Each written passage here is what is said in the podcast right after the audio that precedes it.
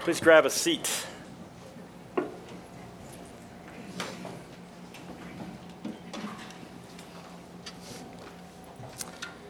Well, they didn't give me a stopwatch or a timer, so I feel sorry for you. But they very wisely also did not give me water, so that's in your favor because after coffee, you can only preach so long when you're thirsty. The odd thing, uh, uh, you know, as, as, Anglicans, we read from a lectionary. Do you guys know what a lectionary is? It's like uh, they break the scriptures up into lessons that go with the seasons of the year. And there are four lessons every Sunday. And in theory, uh, they've cut a few out, but in theory, over several years, you would have the entire Bible read on Sunday morning.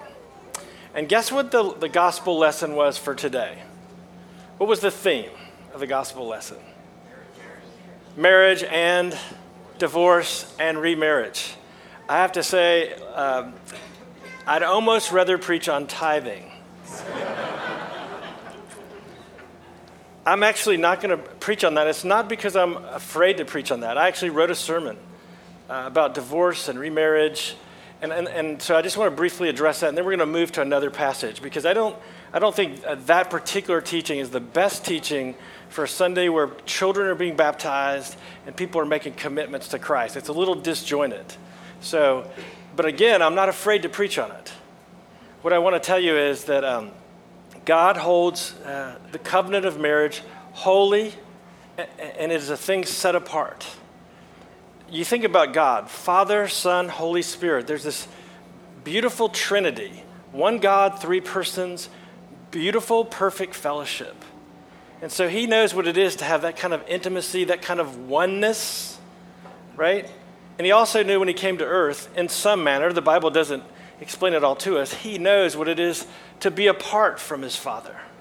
He knows what it is uh, not to be directly in the presence of his Father. And so I think it's in, in, that, in that vein, he's saying, you know, um, from the beginning, God made male and female, and he made them one flesh. And, and, and, and Moses did allow a, a certificate of divorce. He did that because of our hardness of heart, our hardness of heart. Um, but it, Jesus said, but in the beginning, it, it was not so. He made us male and female, one flesh, and that covenant was sacred and holy. Now, what's the, what's the problem as we look at that scripture? I know in my church, in Roanoke, we probably have at least 30% of our adults uh, have had a failed marriage. And it'd be very easy. I know from my own mother who tried uh, her best to, to, to honor her covenant and live in a godly way with my father. But he would not. But he would not. He did everything he could to sabotage that covenant. And so I understand uh, that there's brokenness and there's sin. I don't think Jesus here was giving uh, every thought he had on marriage. Uh, he, he clearly understood that there are, there's brokenness. Once sin came into the world, there's brokenness. And he understood um, uh, that, that at times, uh, you know, a man would hurt his wife or cheat on his wife or vice versa. He understood that. But still, he was saying, uh, male and female, that covenant is holy and sacred. Holy and sacred. Now, we're not preaching on that today. What I want you to look at is Acts chapter 2. I think this is a, a passage that really speaks to your church, your body, and this time in your church. Okay, Acts chapter 2, and we're beginning at verse 42. And I want to teach you, I'm sure Brian does this all the time, and, and, and David, by the way, great hire on David. We wanted him in Roanoke, and it didn't work out, but I do believe God had him here for a purpose. You guys, you guys won the lottery. I just want to tell you that. You did. But one of the things you want to do when you read Scripture is you want to look at what comes before it and what comes after it, right? Context, context. What, com- what comes before the passage and what comes afterwards. Otherwise, you might come up with a really wacky uh, or whacked out interpretation of what's going on, much like if you went into a movie midway through the movie, or if you heard a quote from a letter or an email, but you didn't have the context of it you could really draw the wrong conclusions. And so I want you guys, if you, do you have Bibles or everybody have them on their phones now? I want you to look at Acts uh, chapter 2. Acts chapter 2, I know you guys know what happens in Acts chapter 2 anyway. Jesus had, had, had breathed on his disciples, but he, he said, I want you to wait. I want you to wait in the city. Don't go out. Don't try to do any ministry yet. Wait in the city, and, and, and I'm going to send my Holy Spirit. And so we see in Acts chapter 2, on the front end of our passage, it says, uh, they were there, it says they were all together on the day of Pentecost, the Jewish feast of Pentecost, where Jews from all over the world came. And I actually looked up this morning because you think of Israel, you think of Jerusalem. How, boy, that's so big. It's not so big. Do you know uh, the entire old city of Jerusalem is three times the size of Ghent? Does that give you perspective? And, and I'm guessing that as all these Jews from all around the world who spoke all these different tongues, as they were there, they probably weren't over every square inch of the old city of Jerusalem. So maybe they were really in an area about the size of Ghent. Isn't that amazing? That's amazing. Does that give you some idea? And so the Holy Spirit fell. God, the Holy Spirit fell. And, and, and, and the, the apostles, the, the disciples began to speak in unknown languages. And it wasn't some kind of weird charismatic bop, bop fest. They were speaking in unknown languages. But what actually happened? is you had these Jews from all over the world, and, and, and these uh, followers of Jesus were filled with the Holy Spirit. The Holy Spirit rushed on them, filled them, and they, I actually don't think they knew what was happening. Words came out of their mouth. Real languages, not, not made up languages, real languages. And these Jews from all over the, the world were hearing about Jesus Christ, his death and resurrection in their own language or dialect. Isn't that amazing? It was so amazing to them that they thought they were drunk as they were hearing them speak in these unknown languages. It'd be fun if we all tried to speak like in, in, in foreign languages right now. But what they said is, we don't understand what these men are doing. Are they drunk? Are they drunk? They said, Of course not. It's only nine in the morning. So, anyway, the Holy Spirit fell, and then Peter, who's Peter? Remind me, who's Peter? Simon Peter, uh, he had just denied Jesus three times. He gets up, scaredy cat Peter, who had denied Jesus, now emboldened and filled with the Holy Spirit, he gets up and he boldly proclaims, he tells the story of the gospel, the story of God's uh, saving grace in Jesus Christ. And he really, he takes the Jews to task for, uh, for, for killing. He says, This Lord whom you have crucified and he calls them to repentance. He calls them to repentance.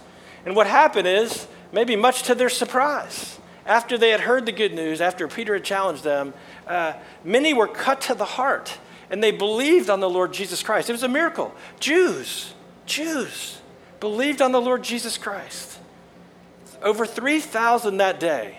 And so you see kind of a power encounter where God's Holy Spirit moved and the unthinkable happened. I, I dare say that there was not one apostle that had any idea that this was going to happen. They had no idea the magnitude, the power of God working through regular men and women. And so uh, they go on on the front end and say, you know, the promise, this gift of the Spirit is, is not just for you guys, but it's also for your children and your children's children. God's going to give this gift of the Holy Spirit so you can be empowered to do ministry right? If we try to do ministry, if we try to share our faith without the power of God, without the Holy Spirit, good luck. Good luck. It's impossible. You and I can't convert anybody. David, how many years have you gone to seminary? Three. Three. Brian, how many years you go to seminary? Three. Yet, when you stare across the table to some highly intellectual person who has emotional, psychological, uh, intellectual barriers, maybe hurts, it's impossible for you to outwit them, to convince them, or to give them faith short of God's power. And yet, God does have power. And so we see this on the front end. We see the power of the Holy Spirit, uh, and we see the, the church doing the work of God and the power of the Holy Spirit. Now, I want you to skip the little verse we're going to be on. It's a tiny little verse, 42 through 47, and I want you to see what's in chapter 3. What's on the back end Sometimes my context is longer than my sermon. What's on the back end? Well, it says Peter and John were going up to the temple at the hour of prayer, the ninth hour. What, what would that be? So if sunup is about six o'clock, the ninth hour would be what? Three ish, right? Three ish. And, and, and it says as they're going up to pray, so you see that just like there was prayer, you know, it, uh, before on the day of Pentecost, they were all together. We believe they were praying and waiting for the Holy Spirit. Uh, but here on the back end, we see these men going up to the temple. Uh, we see them praying, and they encounter in verse 2 that says, a, a man lame from birth was being carried, whom they daily laid at the gate of the temple that is called Beautiful. Isn't that ironic? So you're, you have this lame man who I'm guessing felt anything but beautiful, right? You know how it is? A lot of times we shouldn't do this, but we see somebody with uh, a severe handicap or challenge or, or whatever, and instead of engaging that person, we feel awkward and we cross over to the other side of the street or we look at our iPhone because we don't want to engage that. It's just hard. We don't know what to do. And yet, these men, filled with the Holy Spirit and filled with love, absolutely, positively engaged him. And so, as they were going up, um, we see that he's asking them for money, he's asking them for alms.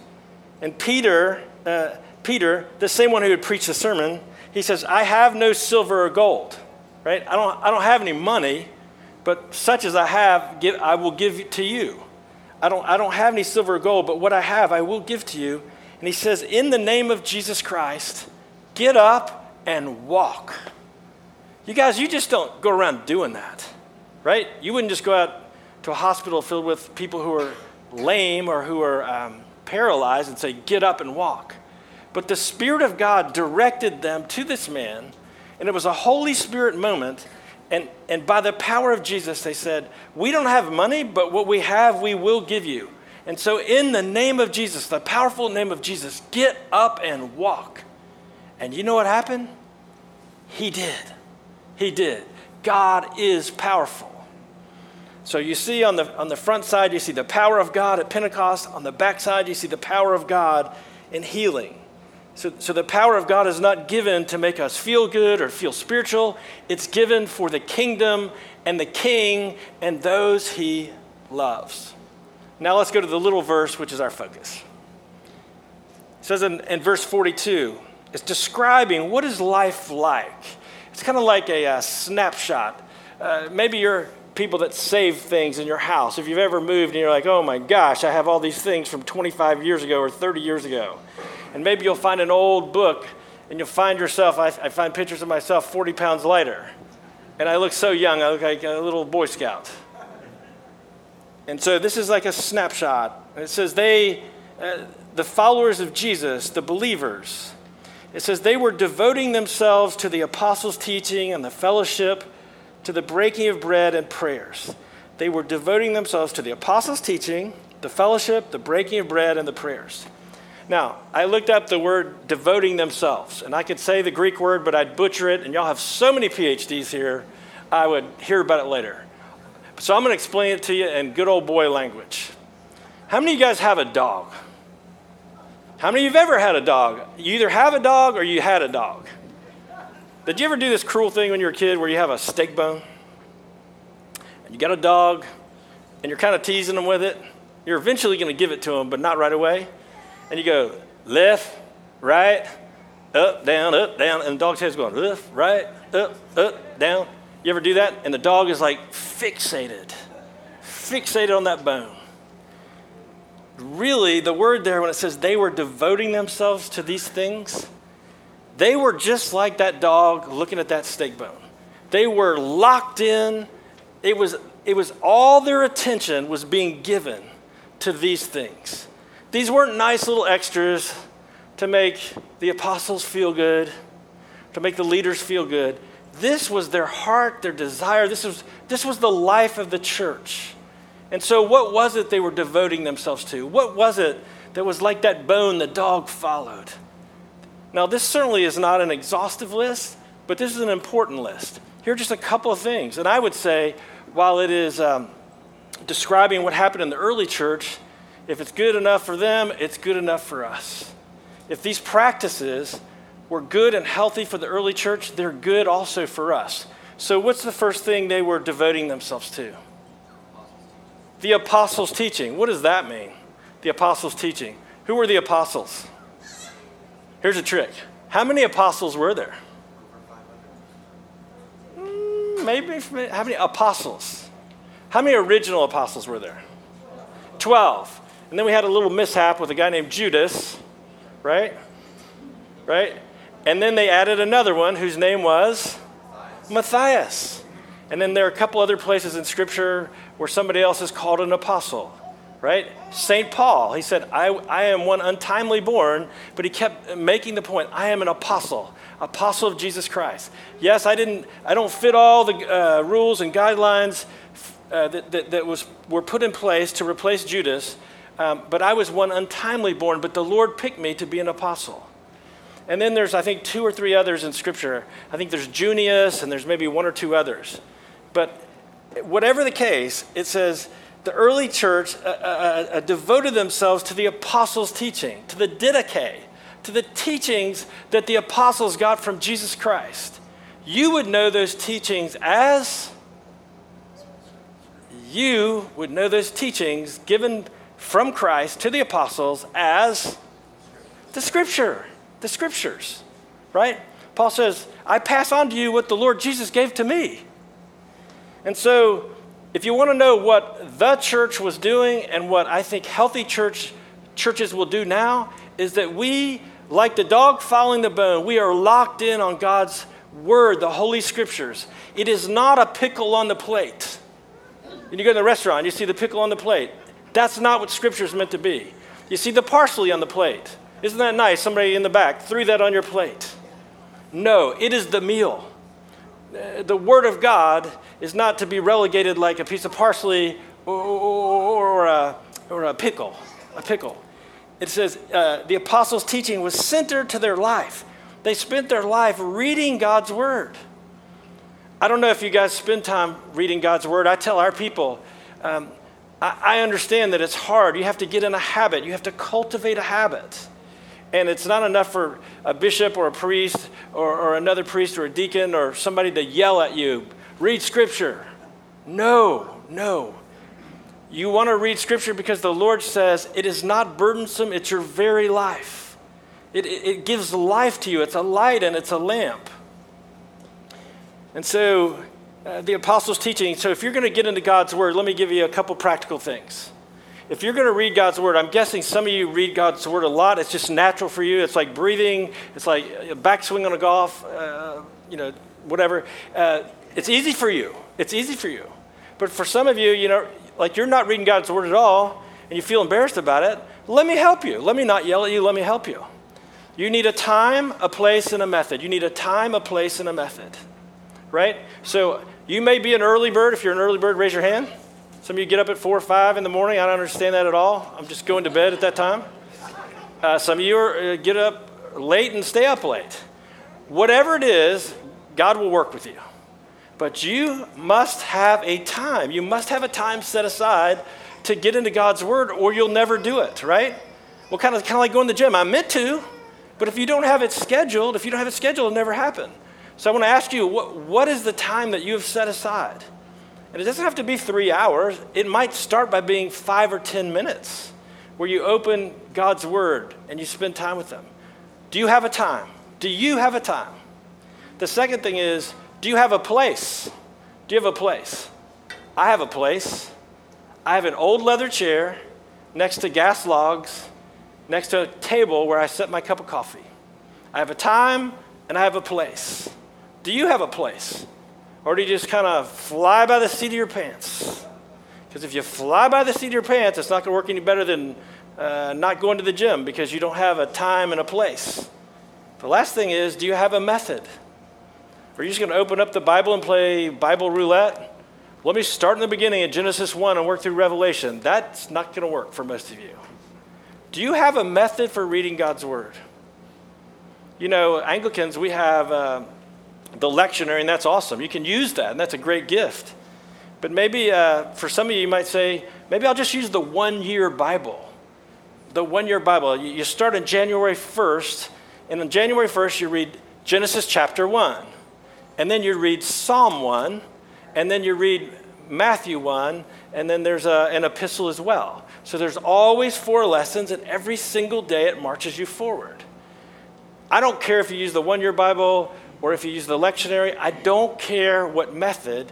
I only want you to get in the Word of God so you can be devoted to the apostles' teaching. So you need a time, a place, and a method. Do you have that?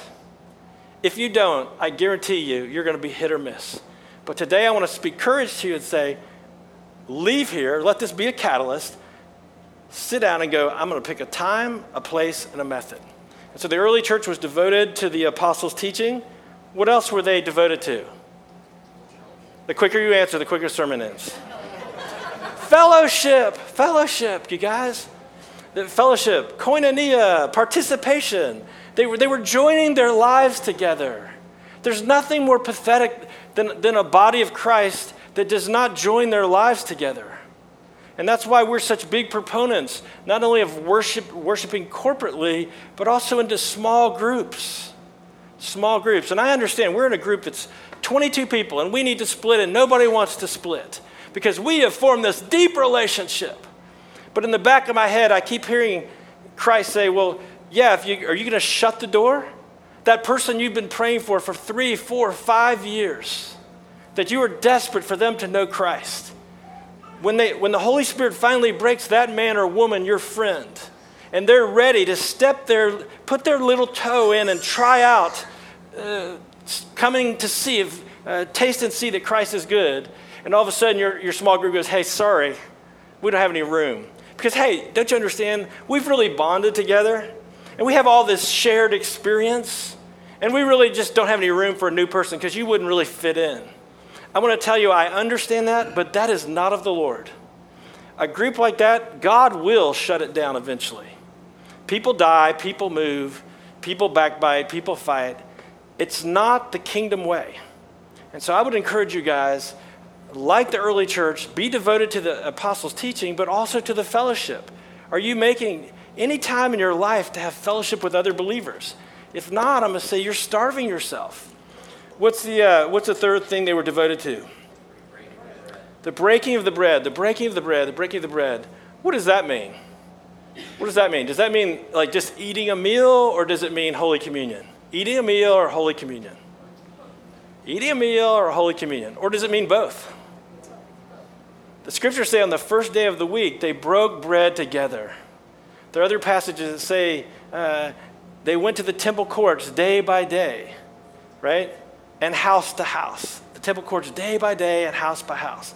We knew the early church, yes, they shared meals together, but they also broke bread, Eucharist. They gave thanks together. They had the Lord's Supper on the first day of the week and probably many other days.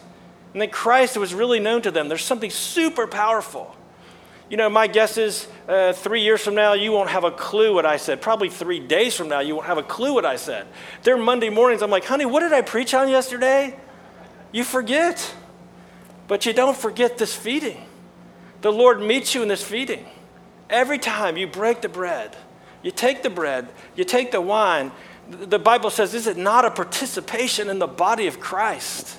The bread, is it not a participation? The blood, it's not simply a sign or a symbol. It is, the scripture says it's a participation in the blood of Christ.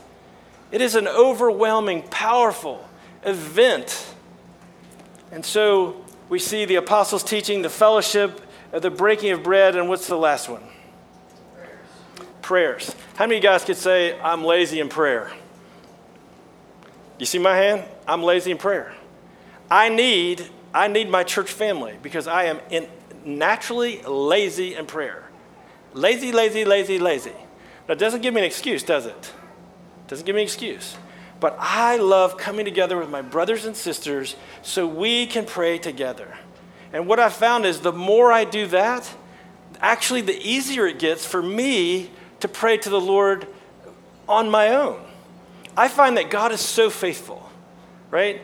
In spite of my um, slothfulness, my laziness, my non natural bent with prayer, God brings names of people. He does it. So, like the early church, we want to be devoted to the teaching, to the fellowship, to the breaking of bread, and the prayers.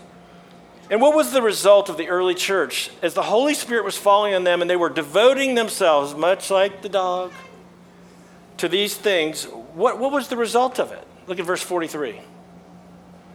It says, And all, and all, like all in wonder, all came upon every soul, and many wonders and signs were being done through the apostles.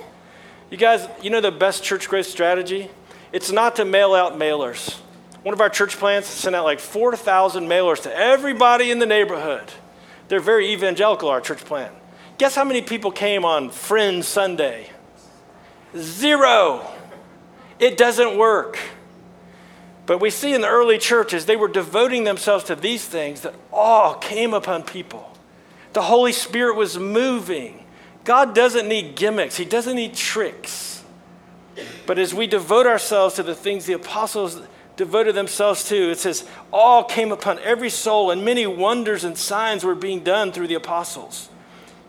And then it says, and we need to wrap up, but it says, and all who believed were together.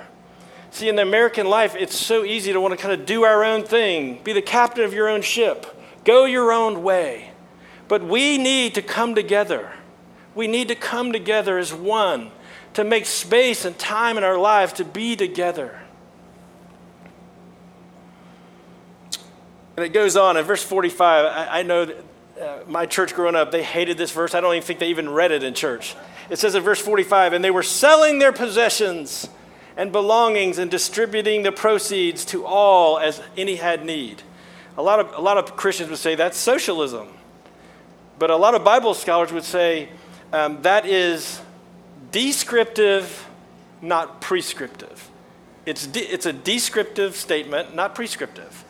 The early church, very early on, they were selling all the things they had and they were keeping those things in common and given to anybody as they had need. But we also see later in Scripture where it says, um, um, give according to your means, right?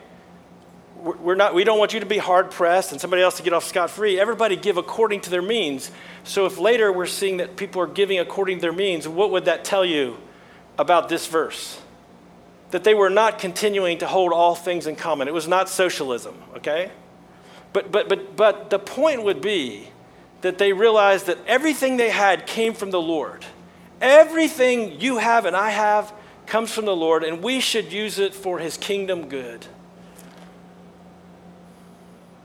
It says in verse 46 And day by day, attending the temple together and breaking bread in their homes, they received their food with glad and generous hearts, praising God and having favor with all the people. And the Lord added to their number day by day. So, you guys want to know how to grow? You want to know how to grow? There's no gimmick. You want to know how to grow this church? I would say you can't grow this church. You want to know how this church is going to grow? The Holy Spirit. You want to know how the church is going to grow? God, through the Holy Spirit, is going to use these gifts and graces of you spending time in God's Word, of you guys having real community, real community with an open door and an open chair that, that, that fellowship. God's going to grow this church as you break bread and, then, and as you receive the Lord's Supper, you're participating in the body and blood of Jesus, and He's known to you.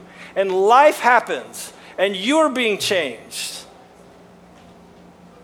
And finally, God's going to grow this church through your prayers.